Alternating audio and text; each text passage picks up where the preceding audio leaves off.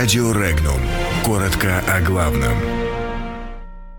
Санкции Запада в России могут обернуться тюремным сроком.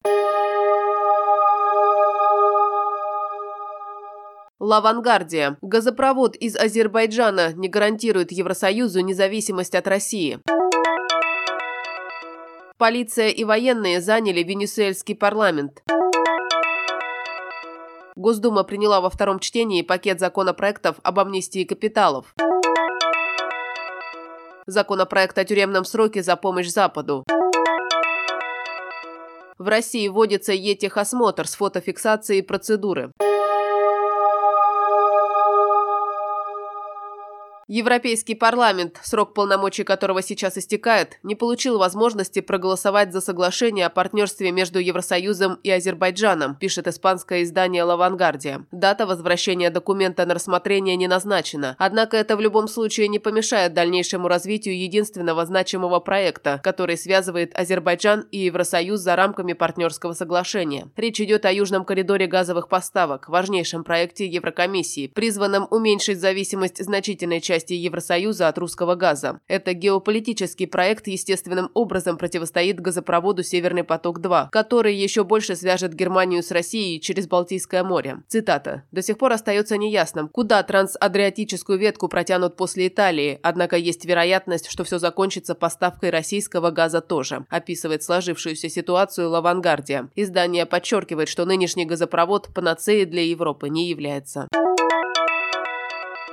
В минувший вторник чевизм сделал еще один шаг в своей постоянной осаде демократического парламента, надеясь нанести ему окончательный удар, пишет испанское издание «Эль Мунда». Силы армии и полиции заняли Федеральный дворец законодательства, чтобы помешать депутатам проводить там заседания. Здание, уточняет СМИ, не просто включает в себя зал, где собираются парламентарии, но также является главным стратегическим и управленческим центром оппозиции. Опасность взрыва сейчас миновала. Подразделения Национальной гвардии продолжают круглосуточно круглосуточную слежку за зданием. На прошлой неделе оно уже помешало попасть туда журналистам. Парадокс заключается в том, что именно то подразделение, которое наблюдало за парламентом две недели назад, присоединилось к военному восстанию 30 апреля.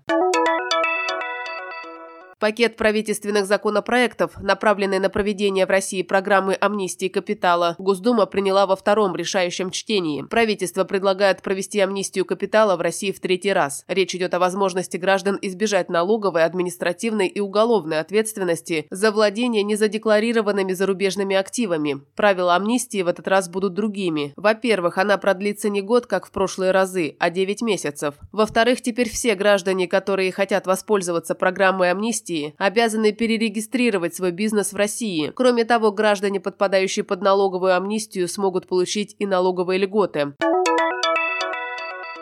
Законопроект, вводящий уголовную ответственность за сбор и распространение информации, позволяющий Западу вводить санкции, внес в Госдуму первый замглавы фракции «Справедливая Россия» Михаил Емельянов. Устанавливается запрет для СМИ и через интернет на сбор, передачу и распространение информации, способствующей введению и осуществлению политических или экономических санкций в отношении России, граждан России или российских юридических лиц, а также о лицах, в отношении которых были приняты меры ограничительного характера. Максимальное наказание предлагается установить в виде лишения свободы на срок от 3 до 5 лет со штрафом в размере от 1 до 5 миллионов рублей с лишением права занимать определенные должности или заниматься определенной деятельностью на срок до 10 лет.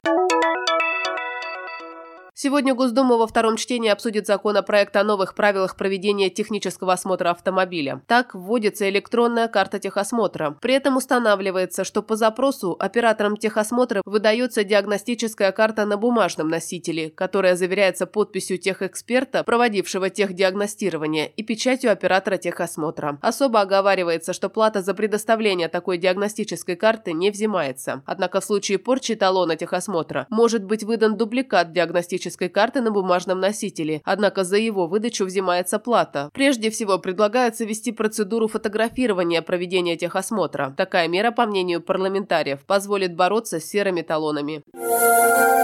Подробности читайте на сайте Regnum.ru.